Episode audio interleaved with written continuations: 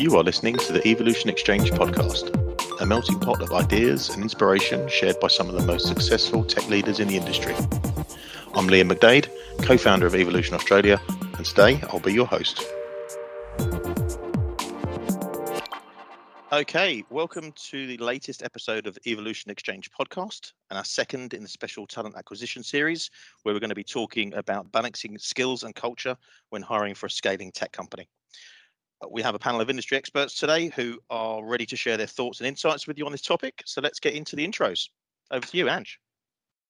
Hey, thanks, Liam. Great to be here. I'm really excited for this chat with Rich, Matt, and Rebecca. Um, my name's Ange Palahinjak. I'm the People and Culture Lead at 460 Degrees. We're um, an expert management agency um, focused in digital transformation.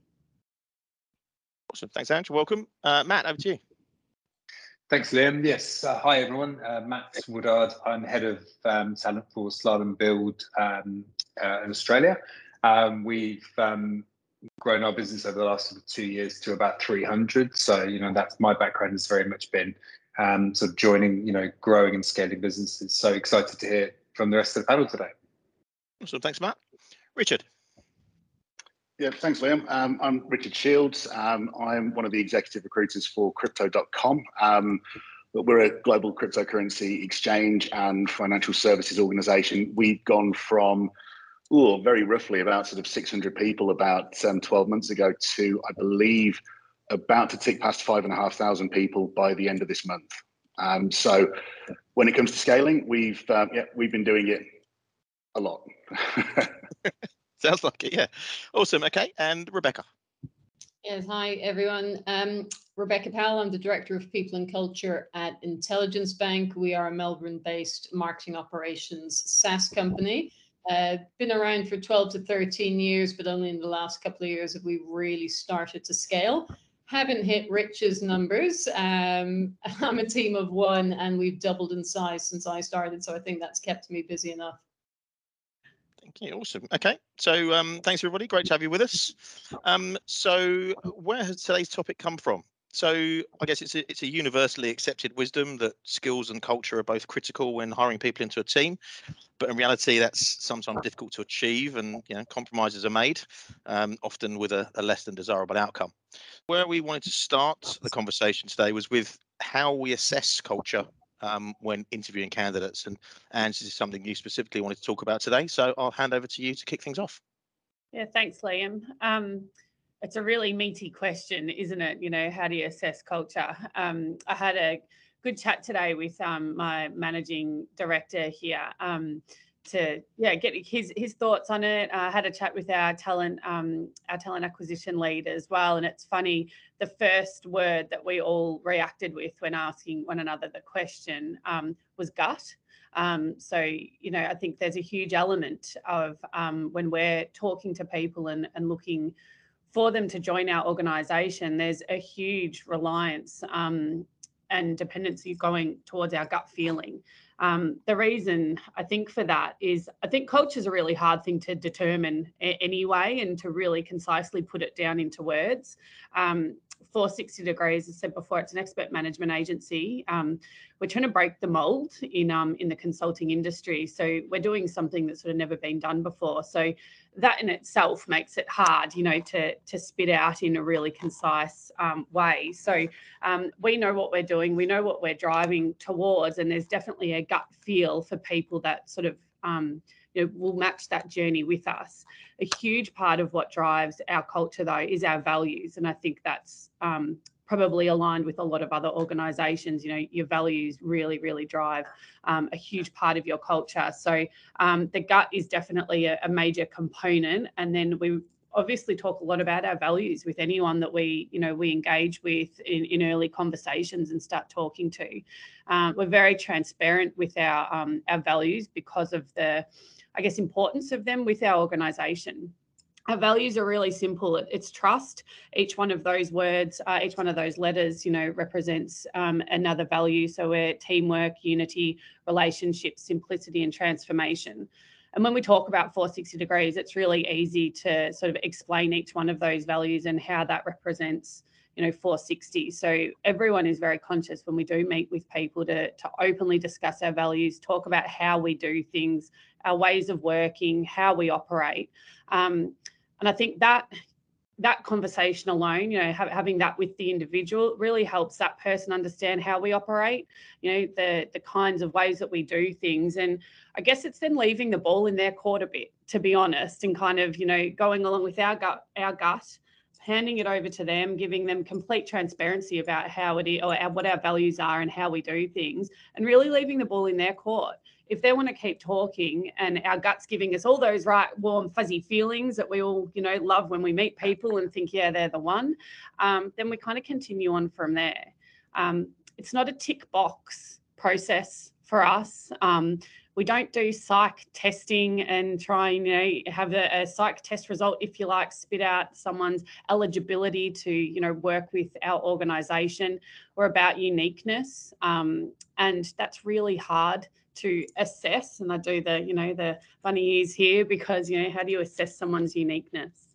Um, yeah that's that's really as, as simple and it might sound a little bit um, unique but that is how, how we, we roll um, at 460 yeah i think one of the one of the challenges with with the whole the, the concepts of culture is the kind of ambiguity of it um, and you know it's it's a, it's an intangible to an extent um, and you know you'd naturally have multiple people um, multiple different people interviewing potential candidates to join your business um, and each of those people will have a different interpretation of that and a different way of um, a different gut right um, a different yeah. way of thinking yeah. about thinking about how someone might, might demonstrate that so i think that kind of just adds into the complexity with the skills side of it that's a yeah. lot more tangible and, and, and measurable. But I think the, the you know the, the the intangibility of culture is what is what makes it a bit more a bit more difficult. Matt, what are your thoughts on that?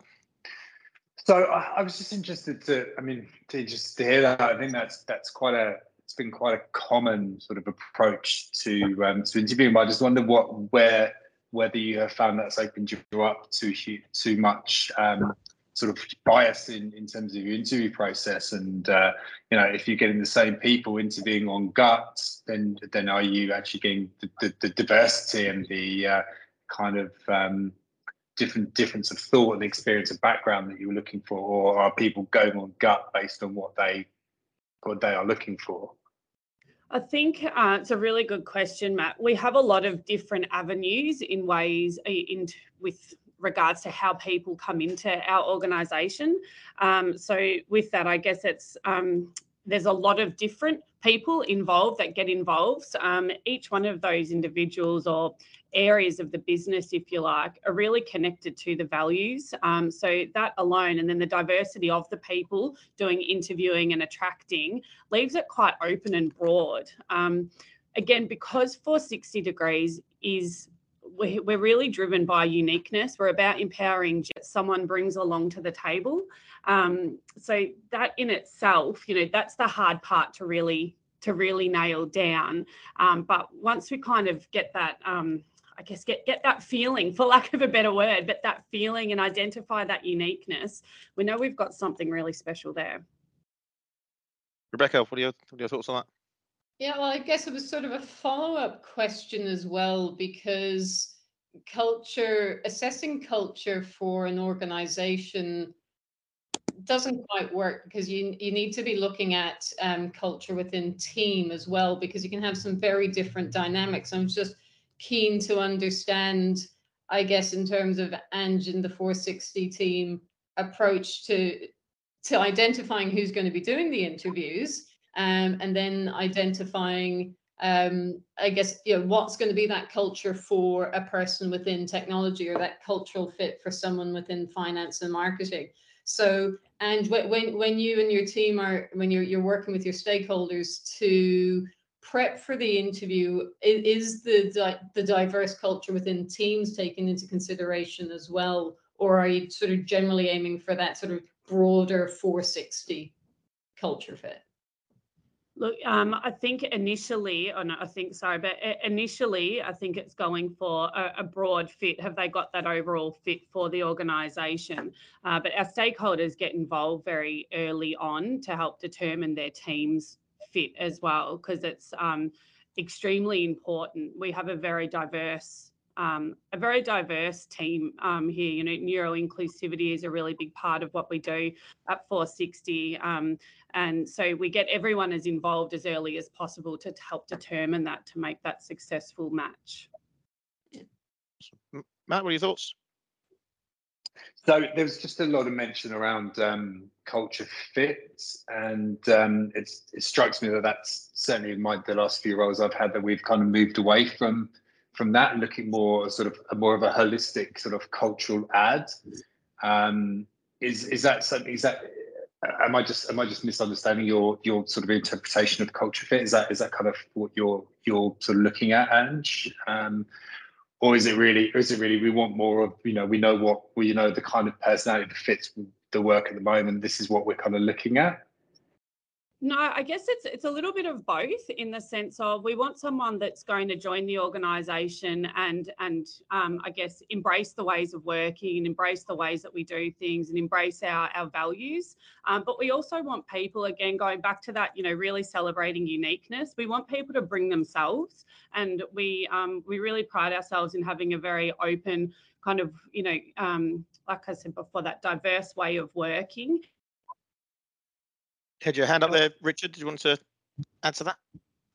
Yeah, look, I just wanted to jump in and, you know, for me, um, prior to coming to Crypto.com, I spent 10 years um, in the executive search industry. So I worked with multitude of organizations across Australia. Um, and, you know, look, there's organizations that do um, assessment of culture fit well, and there's organizations that don't. And you know, for me, there's all like, especially when you start to get to a certain size, going off gut starts to become really difficult because you get further and further away from the core group of people that built an organization. So, moving towards a more quantitative values fit assessment, I think is more important because that way you will bring people in that will have diversity of thought as opposed to that good feel.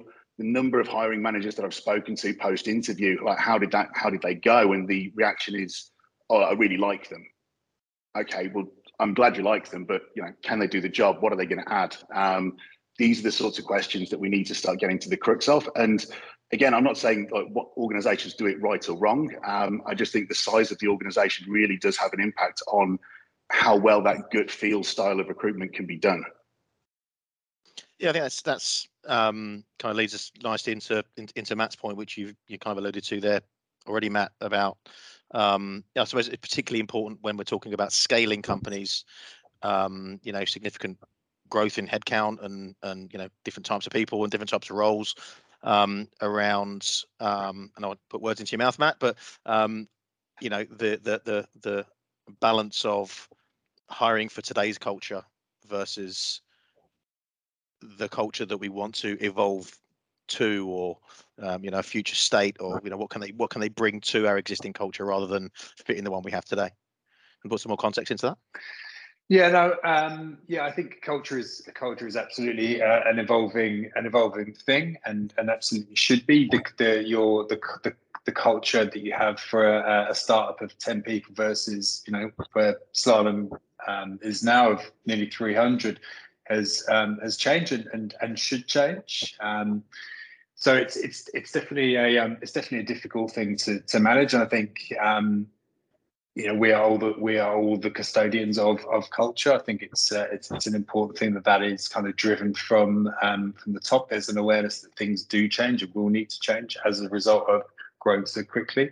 Interested to hear, you know, I thought we were on a I thought we were on a bit of a journey, and obviously, you know, uh, Rebecca's Rebecca's team as, as well. But really interested to hear how Rich has um, has managed to uh, sort of um, deal with that with, with you know adding six thousand people in in a year. Yeah, I'm I, I'm quite lucky, Matt. Um, I've only been on board for seven weeks, so uh, I haven't been part of the the, the, the, the full journey. Um, but you know, and and, and again, oh, in you know, seven I, I weeks, back... in seven weeks, you've probably added about six hundred people yourself, anyway, right? Based on that. not personally, but I reckon you're probably not far off, actually. Um, but you know, for, for me, it really again goes back to ensuring that the the values that your organization have are actually current to what you want, because it's the values that determine your culture. Um, and and I mean that you know you you can you can have a room full of people that have got differing views on things, but ultimately have the same set of underlying values that underpin why they do what they do. Um, and I think again, you know, one thing that I've always tried to do through my career is when I'm speaking to people, either pre-interview when we're designing how we're going to bring someone on board to post-interview and, and getting that feedback is asking the questions around well either how is this person how is this person going to demonstrate that they've been able to change the status quo where they've been or how did they talk about that? And it's getting those kind of examples that will highlight not just the values right but how have they actually gone about that in the past and uh, it's it's never it's not i know it's not you know a mathematical equation here but you know, past performance and future performance so you can start to look at the way someone operates and how they do it and how they can bring that to your organization. I think that's really the crux of how you're going to evolve the culture the way that you want to move it to. And again, it's having leaders that have a clear understanding of where that culture needs to head toward. Rebecca, what do you think? Um, well, it's more of a question, I guess, than than, than an opinion or follow up. But I'd be curious to understand with, with with all of you guys, what are you doing with regards I guess training, supporting, and developing the interviewers because it, it's great to talk about the the growth and scale and you know committing to to interviewing and assessing against values, but all too often when you're growing at pace, managers are just being or interviewers are just being flung into the interviews and there's not it's just often assumed well you work to the values you can interview and, and assess to the values and actually, very often that's not the case. We might have new managers, or you've got people with a lot of, uh, I guess, bad habits. So I'd, I'd love to know what, what you folks are actually doing to try and protect and, and grow that process to ensure that you're you're having a value add um, to, to your cultures. Yeah, I'll jump in if um, if nobody minds. Um, so there's a few things that um, that Slalom um, have done um, and continue to do really well, and the, the, there's two main things really. I think the, the first thing is that um, everybody uh, at leadership level um, is uh, is an interviewer, and everybody um, who joins goes through a, a pretty a pretty rigorous behavioural interview training session. So it focuses on on all aspects. So it is it is actually how to go about, you know, first first of all, of how to conduct an interview, and then you know what what we look for in terms of you know uh, values driven uh, interviewing and um, you know and really sort of focusing around that that sort of thing, um, making sure that we're very clear about the um, the, the, the, the, different types of interviews we're expecting, whether it's more technical and what that looks like, and more and more on the behavioural side as well. You know what we're aiming, what the the aim of those interviews is to do, and what the out, what the outcomes we're looking to to, to see. Um, so that's that's that. That's that's a sort of pretty intense half day um, session with everybody.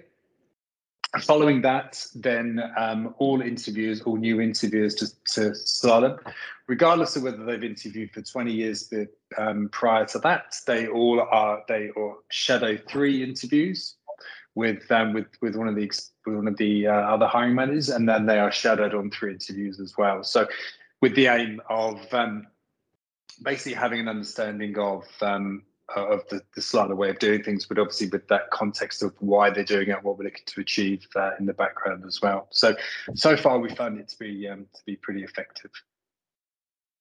Sounds incredibly thorough.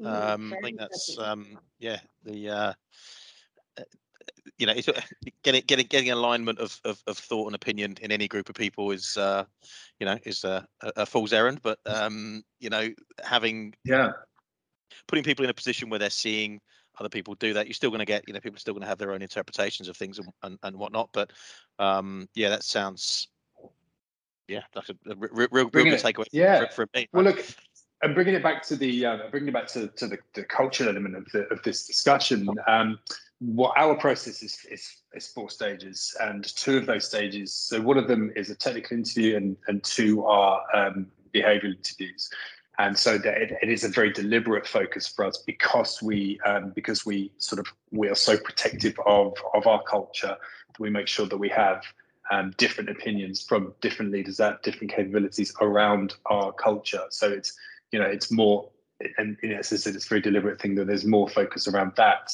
than there is around necessarily around technical skills, which can often be it can often be the other way around. So it's kind of a further sort of point to our focus. Yeah. Yeah, I think the you know on our side, being a you know a, a recruitment agency, we are constantly all day every day interviewing candidates um, for other companies um, you know, and, and each company has different culture, different skills requirements, different values, and, and, all these types of things. And you know, and that's that's our bread and butter. Being able to being able to assess and identify that to a, you know, to a particular brief from a particular client is it's what we do, right? That's that's that's our job. Um, when it comes to interviewing people internally for our own business, it's actually a lot more challenging. You'd think logically, interviewing people for ourselves should be, you know, should be should be walking the park. This is what we do all day.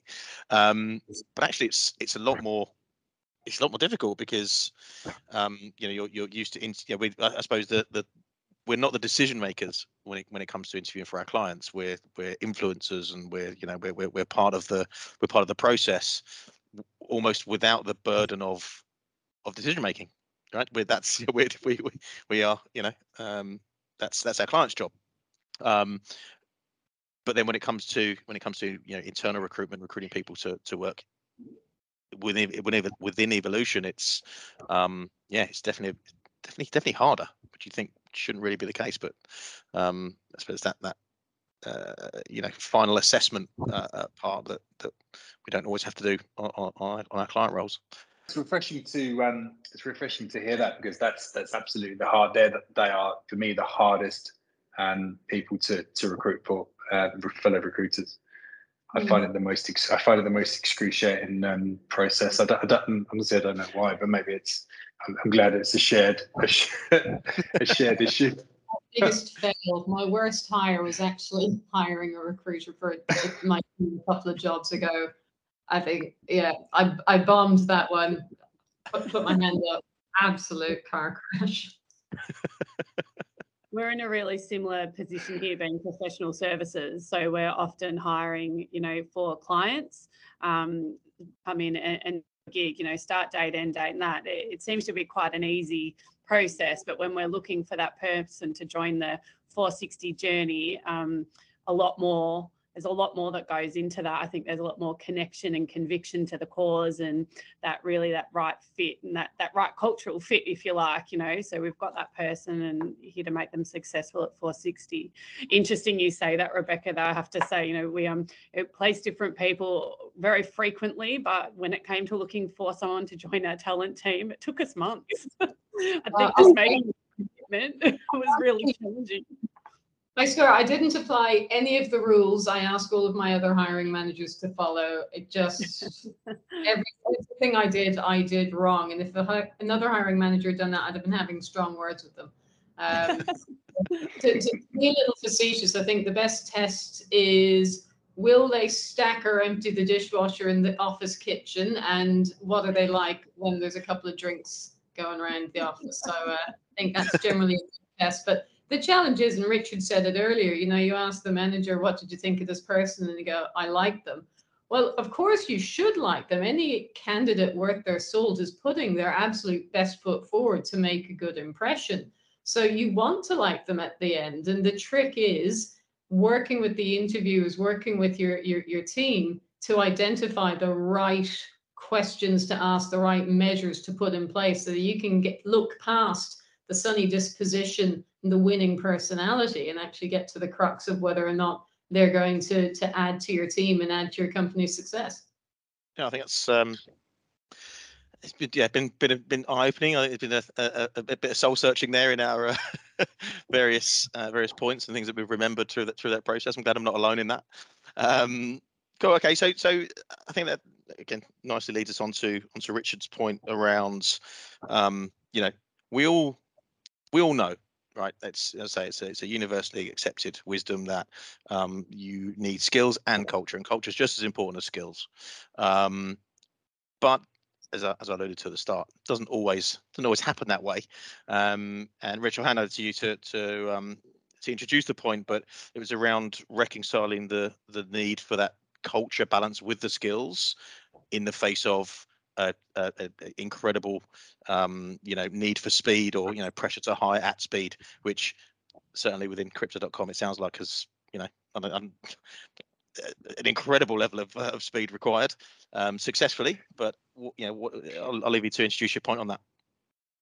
Yeah, it, it's actually. Um, I mean, look, the, the, the business pressure itself, excuse me, um, isn't something that I've experienced yet at Crypto.com, but now, it's it's certainly been said by you know, a number of leaders that I've worked with over the last few weeks that you know our biggest challenge is that um, we feel that we you know haven't been necessarily growing as quickly as we you know as we would have liked. Um, and you know, then you think about the numbers and you just think that's just mind blowing. Um, but you know, for, for people that work in talent and uh, whether or not it's um, you know a formal KPI or not, you know, I know so many internal recruiters um, that have got KPI or pressure around time to hire.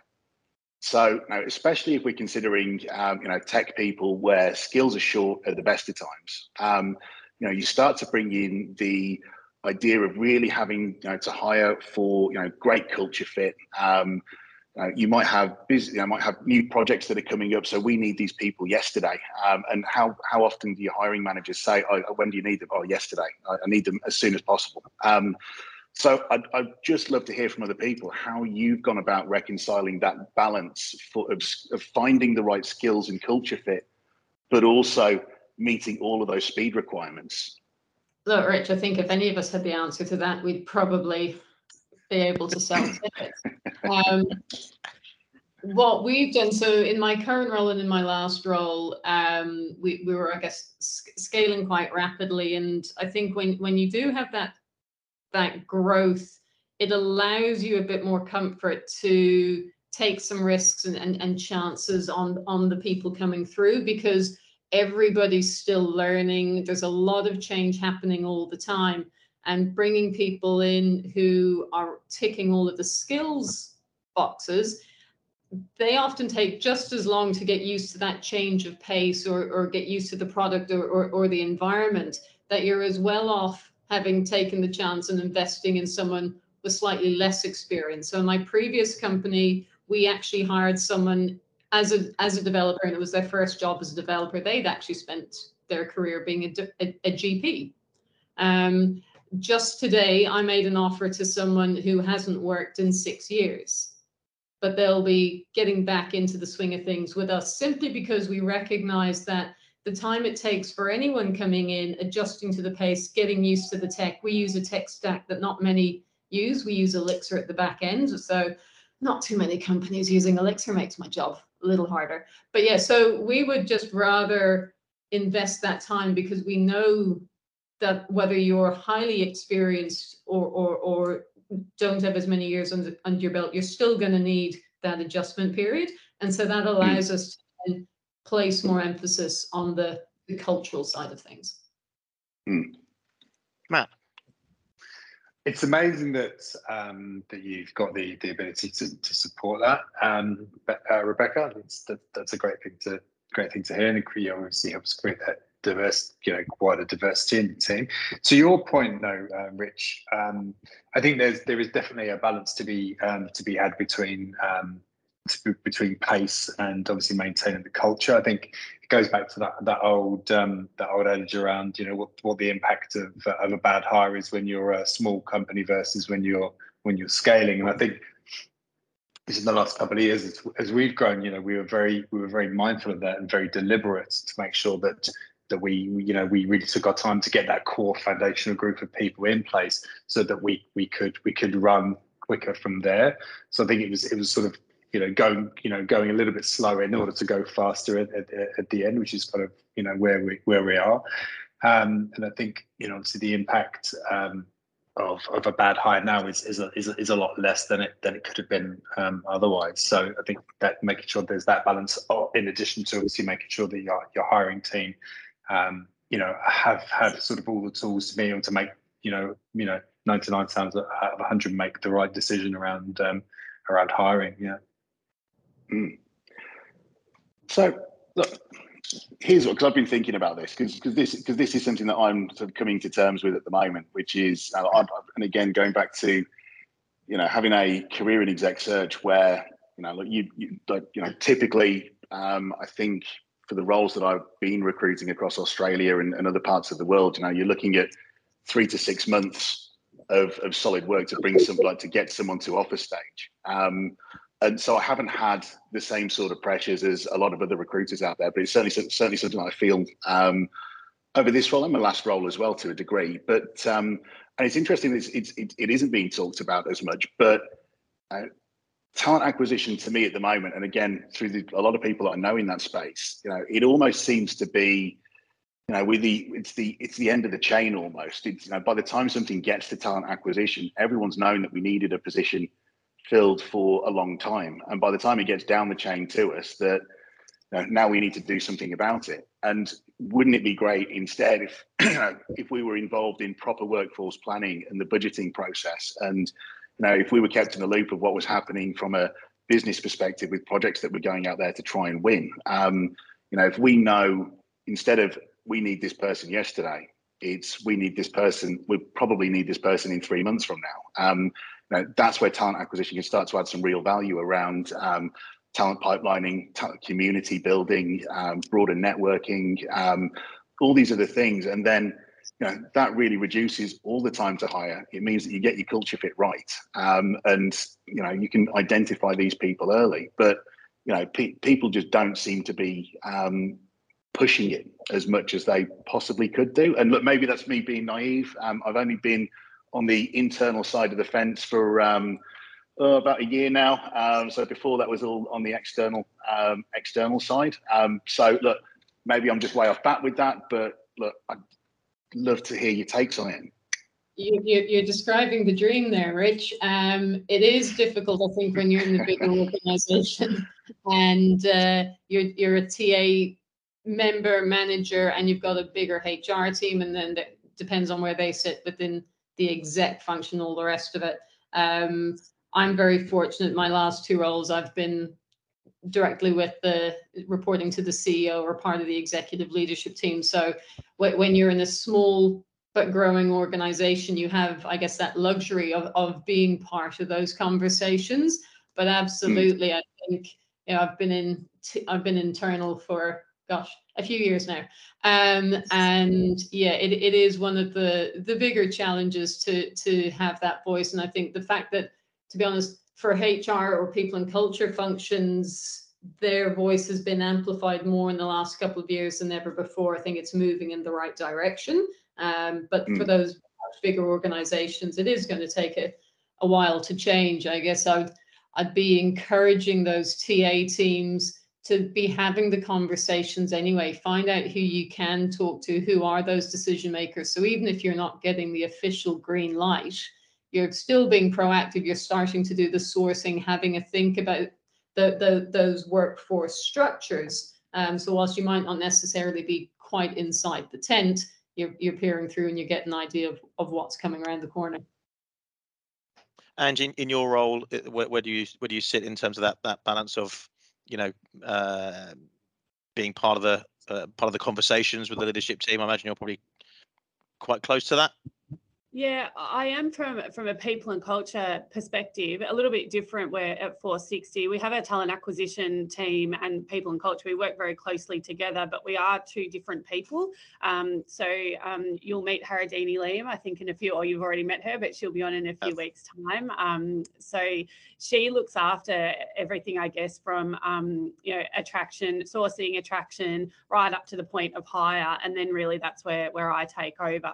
Um, but I couldn't agree more with everything you said, Rebecca, and we're, we're witnessing that here. Um, here, as I mentioned, I work really closely with, with Haradini, our talent lead. Um, she's the, the way that she's been working with some some of our um, I guess our key stakeholders within the business and also their clients when she's being able to be more involved with both the client and, and our internal stakeholder she's being able to add so much more value so that real talent acquisition function you're just being able to watch it fly. You know, she can apply the market knowledge, she can create strategies. Um, it's just, it's so much um, more value to the process um, than, as you said, Rich, waiting for it to come down. And it's usually goes around and around and here and there. By the time it actually gets to talent, um, you know, it becomes very reactive. Um, so yeah, being able to be a part of that process as early as possible and apply that strategy, I can't can't speak of it highly enough. Yeah, Rebecca, right. that's um, to to your point um, on the uh, on on the topic list today. Um, we've identified the the the, the process. We've identified the, the, the need for it. Um, but how do we walk away from bad culture fits when they've when when when there's a speed requirement when they're when they're technically technically perfect for the role in terms of their skills how do we how do we get that courage or that bravery to to, to walk away when you know oh it's okay well, they'll be fine honestly, I'll, I'll, be I'll be frank. It, it's easy to do. Um, if you have a clear vision of what your culture is and you have that sense of identity, you will do what is needed to protect it. I think Angie were talking about that before as well. Um, so I have retracted offers on a couple of occasions um, for a variety of different reasons, and I have no regrets. And this is after it's taken me ages. I'm trying not to swear, but there's a swear word in, in, oh, inserted in there. Ages to find some of these people. And then it's taken me subsequently ages to find another person. But zero regrets because we talked about this before the cost to the team, the cost to the business of hiring the wrong person is far too great.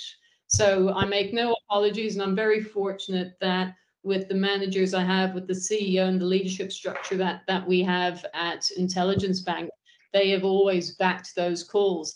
And it's simple little things. Um, I made an offer to someone, and the whole it, it's like I said, you know, you get the best foot forward when they when they're in the interview. And immediately after making the offer, all the flags started coming through their language, their tone, the response, everything was just off. They didn't have anything else lined up. They weren't working. This job would have given them an income, but the entire attitude the whole way through that it was just so off. And I'd, I would rather walk away. Um, and I did, and I will do so again in the future. Uh, it is, it's a no-brainer um, whether it's the culture that you have now or the culture that you want to have in the future. If anyone's going to threaten that and negatively impact that, the knock-on effect to others is far too far too damaging. Yeah, uh, Matt, what do you think about that? You know, so I, I wonder, and, and, and I can 100% agree with Rebecca. I mean, absolutely, that's that's the right thing to do, and, and certainly I've I've had to do that as well. Um, I wonder whether there's the whether people are getting a lot more pressure um, in the last couple of years, especially to to hire with the demand demand for talent increasing as it is. Um, whether the people are being more prepared to overlook some of these um, some of these kind of uh, traits. I mean, you know, most companies you work for have a no no dickheads policy, but you know, it's it's invariably that you end up hiring um, some dickheads because they're because they're exceptional at what they do. Just um, just kind of limited in in some other areas. So, you know, I wonder whether I, I was interested to speak to the panel, um, which maybe with obviously the volumes that um, you you um, you're going through, whether you've kind of had to be a bit more tolerant of, of certain personality traits and quirks because you're because you know to your point you may you may need an you may need an Alexa dev desperately.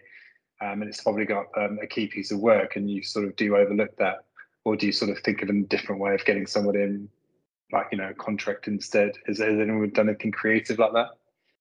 I, th- I, think for, for, for I've thought about this a lot um, you know, over the certainly over the, the last couple of years, um, and you know it's I think for for, for me and um, you know, the sort of the sort of roles and relationships that I have with uh, with candidates and stakeholders um, means that look, I'm never I'm never necessarily going to be the person that makes that decision on whether or not someone ultimately ends up in the door. Um, but it's working with you know it's working with leadership to get them to think about okay look where is the tolerance level and Yeah, look, absolutely. You know, like there's there's there's options like you know putting people on a on a contract basis, and then the, the the other thing that starts to play into it is the whole remote work side of it as well. Like, you know, does that mean that we have a little bit more tolerance because actually, look, we might this person may not necessarily be in an office with us, you know, five days a week. So, you know, can we put up with it a little bit on the basis that most of the time they're going to be sat at home um, doing the work. You know, can does that build, does that give us a bit more of a tolerance factor as well? Um,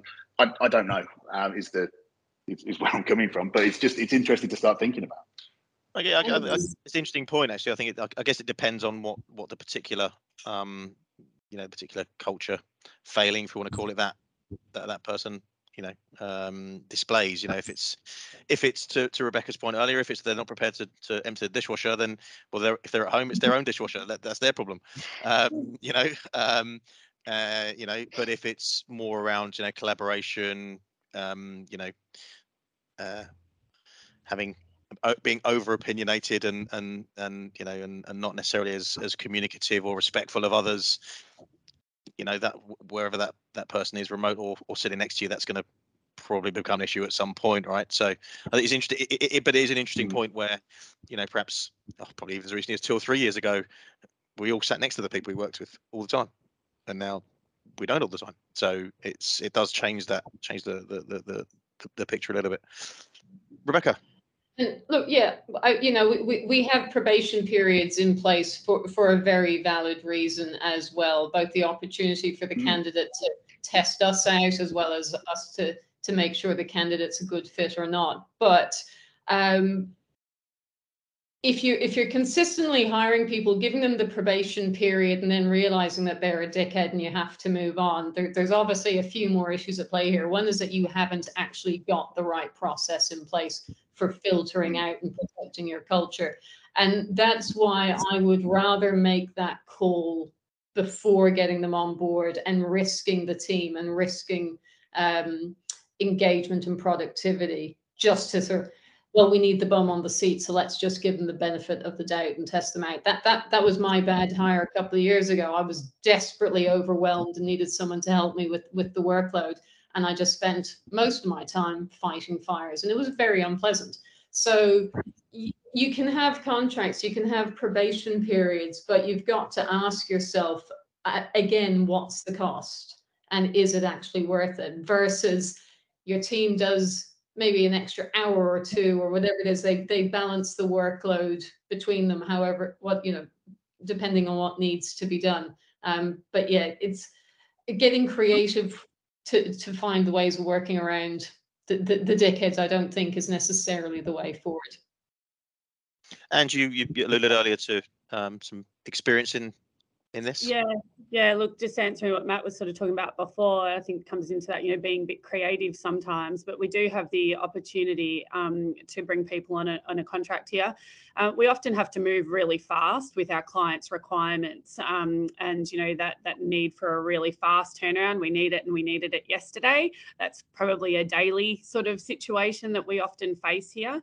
Um, and to echo Rebecca, what you're saying about that process and not having that process in place, if we haven't got time to run through, you know, to go through that process and, and give it the, um, you know, the time that it, it requires, we'll often um, go to, to, a contract, you know, we'll do that, the, the skills assessment, a general um, NDH um, process, as we like to call the, the non-dickhead process, like you're saying, Matt. But just just make sure that you know they can go in, they can get this contract, so they've got the skills, they're ticking all your major boxes, so they can go into our client, they can get the job done. They're um, you know. Uh, I guess, um, a high level cultural fit for the client, that's fine. And once they're in there, we get to know them, um, you know, in a bit more detail then. And then we can make sort of that assessment of is this someone who actually culturally fits 460? Um, and, you know, we can build that relationship while they're there.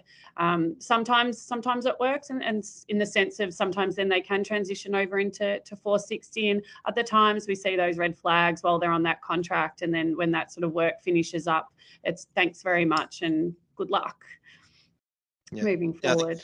Yeah, uh, the, the, the, the, the red flag um, concept is um, yeah something I've thought about a lot, and um, you know when it's a when it's a red flag, that's easy, right? It's the kind of orangey, you know, yellowy ones that you're not quite sure about, where you, you know, and I suppose there are a lot of occasions, and clearly we've all we've all been in in, in situations where we can um, we can, talk about where we've ex- experienced this, um, where you're more likely to take give yeah the benefit of the doubt or take the risk or or you know invest in that person give know give them the opportunity um because of your, your you know, the, the speed requirements or the um the the you know in the case of um IntelligenceBank there rebecca um rare skill set um uh rare tech stack that you're, you're looking to hire for so yeah it's that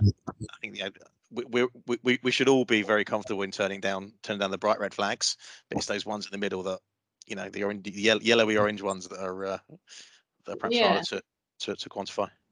And and with those yellow yellowy orange ones, and Matt, you talked about having a four stage process, and depending on the company and and you know, Rich, you talked about time to fill. Some companies are going to have one or two interviews. Others I remember it was at Seek used to have seven or eight interviews back in the day. I don't know if they still do that. AWS has a very stringent uh, assessment policy. So it, it's you need to start getting comfortable. If, if, if you're seeing those off color flags, you know, get comfortable with going, let's put in another step or let's challenge these assumptions. Yes, it might slow down that time to fill, but factoring in the cost of getting it wrong it's worth taking those extra steps or those extra measures. Um, so we all scoff at the companies that have those seven or eight processes, but generally there, there's method to the, to their madness. Maybe those those those of us who are smaller and more time poor organizations without the resources aspire to that one day.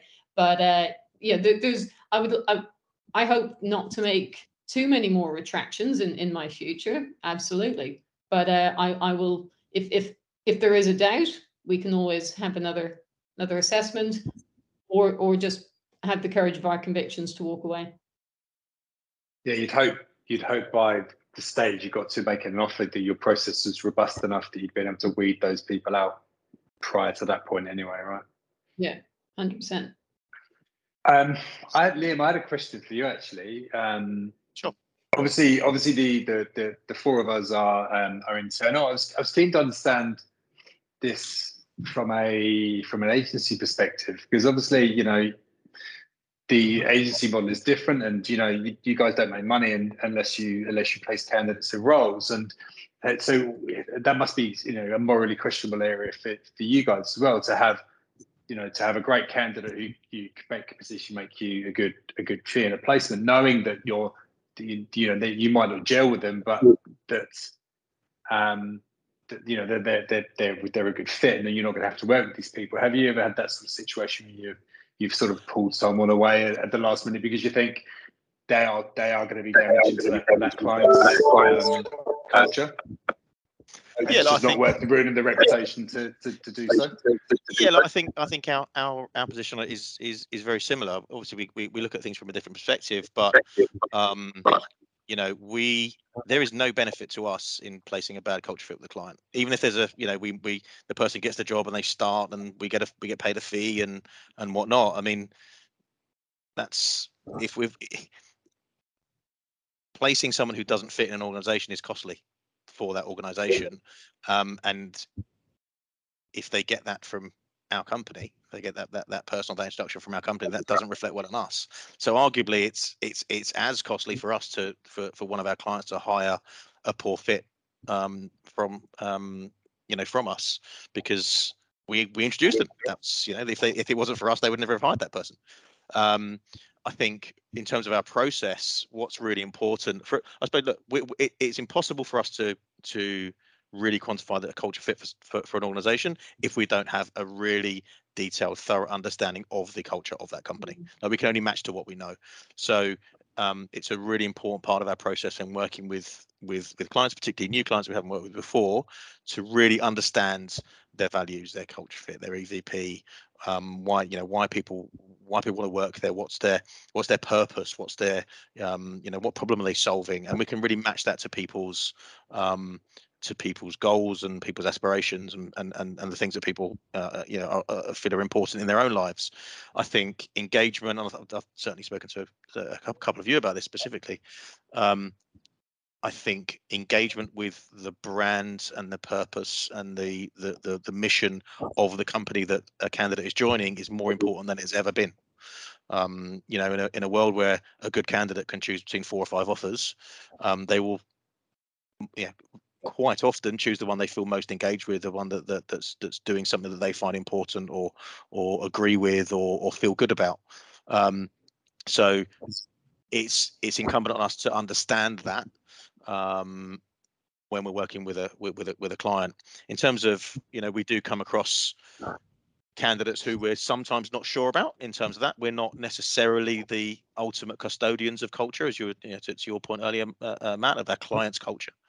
Um, so we, you know, of course, there are sometimes we just won't introduce a candidate if it's just a it's just a bad fit.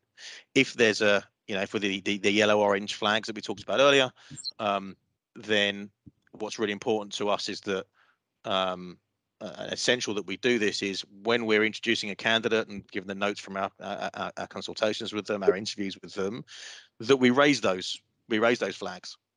Um, you know, um, these this is our opinion of this person from a technical perspective, from you know, salary expectations, from cultural, you know, whatever it might be, and as part of our whole kind of consulting report on them. But we don't, as I said before, we're not the decision maker, so we don't want to not introduce somebody based on our feeling that we have, or you know, to your to your point earlier, Ange, our, our gut, um, because that's not our it's not our call to make. But what is our call? What is um, important that we you know that, that we are highlighting our concerns with this candidate to the person that we're introducing them to, um, and just saying, hey, look, look just this, they said this, um, which we thought was, you know, a potential yellow flag, let's say. Um, so just be mindful of that if you're going to introduce if you're going to interview this candidate, then just be mindful of that. Then that candidate goes to interview. That is in the in the mind of the interviewer, um, and it either works and they said, "Oh, look, we we we we went into more, detail on that with them, and and it was fine," or "Yeah, you were right. That was that was it's not for us."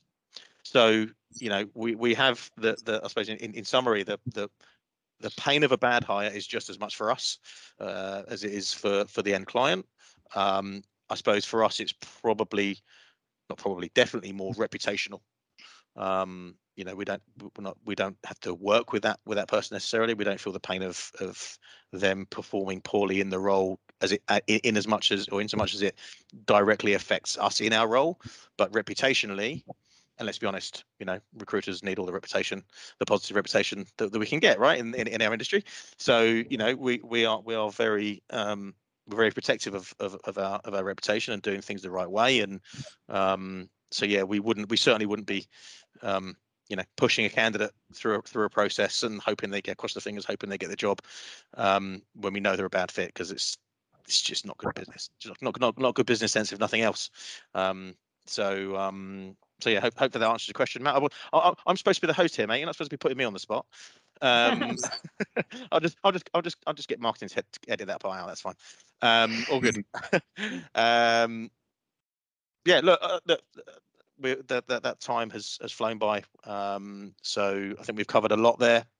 Um, a lot of, uh, you know, I've made a, a, some notes of some some takeaways that that uh, you know open my mind to to a few things and some, you know, some um, ideas and insights. Um, just like to again thank you all for for taking the time out. We are all all incredibly time poor. You know, we're all recruiters in in the in the craziest recruitment market um, that that probably the world's ever seen. So for us to be able to, for you to have taken this time out of your, your day to speak to us and, and our audience today has, has been is really appreciated. Thank you very much. Um, and yeah, look, um, I uh, I hope to speak to you all again very soon. Thanks very much.